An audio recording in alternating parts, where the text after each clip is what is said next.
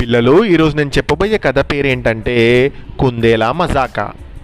ఒక అడవిలో జంతువులు కాయ కష్టం చేసి ఆహారం సంపాదించుకోవాలని ఒక నిర్ణయానికి వచ్చాయి. అలా ఒక నినే- నియమం పెట్టుకున్నాయి. వాటిలో ఒక కుందేలు వ్యవసాయం చేయాలనుకుంది. అది తెలివైనది కూడా. రాళ్ళు రప్పలతో నిండిన భూమిని చదును చేసి పంట పండించాలనుకుంది. ఒక చిలక సహాయంతో దగ్గరలోని రైతును అడిగి క్యారెట్లు వేరుశనగ విత్తనాలను తెచ్చుకుంది. కుందేలు ఎలా పండించాలో కూడా రైతును సలహా అడిగింది. అతడు చెప్పినట్టే చెయ్యగా కొన్నాళ్ళకు కుందేలు పొలంలో పంట బాగా పండింది. వారం రోజుల్లో పంట చేతికొస్తుందనగా ఒక ఉదయం కొంగ ఎగురుకుంటూ కుందేలు దగ్గరకు వచ్చింది. నీ పొలంలో పక్క అడవి నుంచి వచ్చిన ఎలుగుబంట్లు తిరిగాయి. మొక్కలు అంతా కూడా నాశనం అయిపోయాయి ఎలుగుబంట్లు చేసిన పనికి బాధపడింది కుందేలు. ఇన్నాళ్ళు కష్టం వృధా అయింది కదా అని అనుకుంది. ఒక దుడ్డు కర్ర తీసుకొని భుజం మీద వేసుకొని చేను చుట్టూ కాపలా కాయడం మొదలుపెట్టింది. అయితే ఆ అడవిలో చెడ్డ పేరున్న ఒక పందికొక్కు ఎలుక ఉడత తొండ కూడా ఉన్నాయి. అవి ఎప్పుడు సోమరిగా తిరుగుతూ దౌర్జన్యంగా మిగతా వాటి ఆహారం లాక్కునేవి. కుందేలు పొలంలో క్యారెట్లు వేరుశనగ బాగా పండాయని వాటికి తెలిసింది. అంతే. ఇక అవి ఆ చేనులో మేయడానికి బయలుదేరాయి. అక్కడ కాపలా ఉన్న కుందేలను చూశాయి. తమని చూసి నోరు మూసుకొని కూర్చోవాలి తప్ప అడిగితే కొట్టాలని అనుకున్నాయి. దర్జాగా కుందేలు దగ్గరికి వెళ్ళి ఈరోజు ఇక్కడే మా భోజనం అన్నాయి గర్వంగా. వాటిని ఆపడం తన తరం కాదని కుందేలుకు కూడా తెలుసు. అవి కావాలనే కొట్లాటకు వచ్చాయని అర్థమైంది. తెలివిగా ఆలోచించి తరిమెయ్యడం తప్ప మరొక మార్గం కనబడలేదు దానికి. మరుక్షణం ఒక ఆలోచన దానికి బుర్రలో తట్టింది. అలాగే కానివ్వండి మిత్రులారా మీ నలుగురు తిన్నంత మాత్రాన పంటలో ఏమాత్రం తగ్గుతుందిలే. మీరు తినబోయే ముందు ఒక్క మాట చెబుతా. పక్కకు వస్తారా అని పందికొక్కు ఎలుక ఉడతల్ని మాత్రమే పిలిచింది కుందేలు.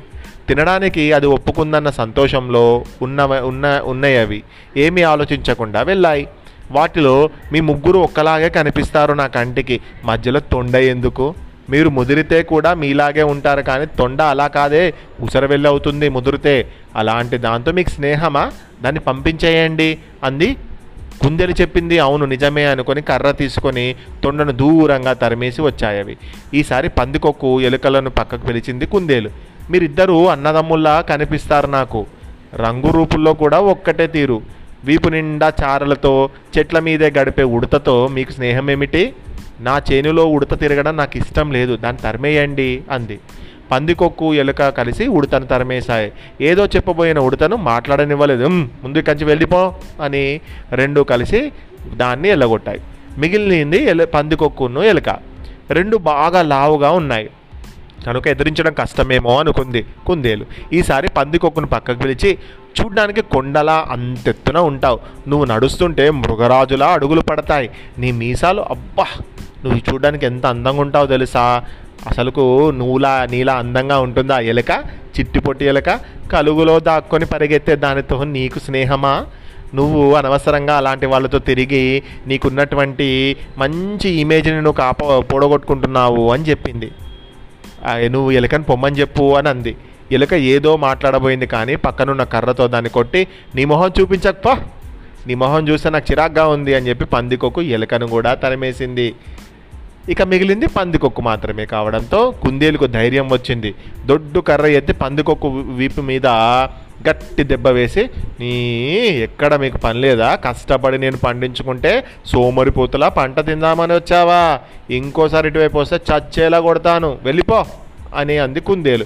పందికొక్కు బిక్క చిచ్చిపోయి పరుగు తీసిన అమ్మయ్యా ఈ రోజుకు వాటిని తరిమేశాను. ఇంకోసారి వస్తే మరొక ఉపాయంతో పంపించేస్తాను తప్ప చేనుడు మాత్రం వదులుకోను. తెలివి ఉంటే ఎలాంటి ఆపదనైనా సులభంగా గట్టెక్కవచ్చు అని మనసులో అనుకుని ఊపిరి పీల్చుకుంది కుందేలు. ఈ కథను రాసిన వారు ఎవరు ఉమామహేశ్వరరావు గారు.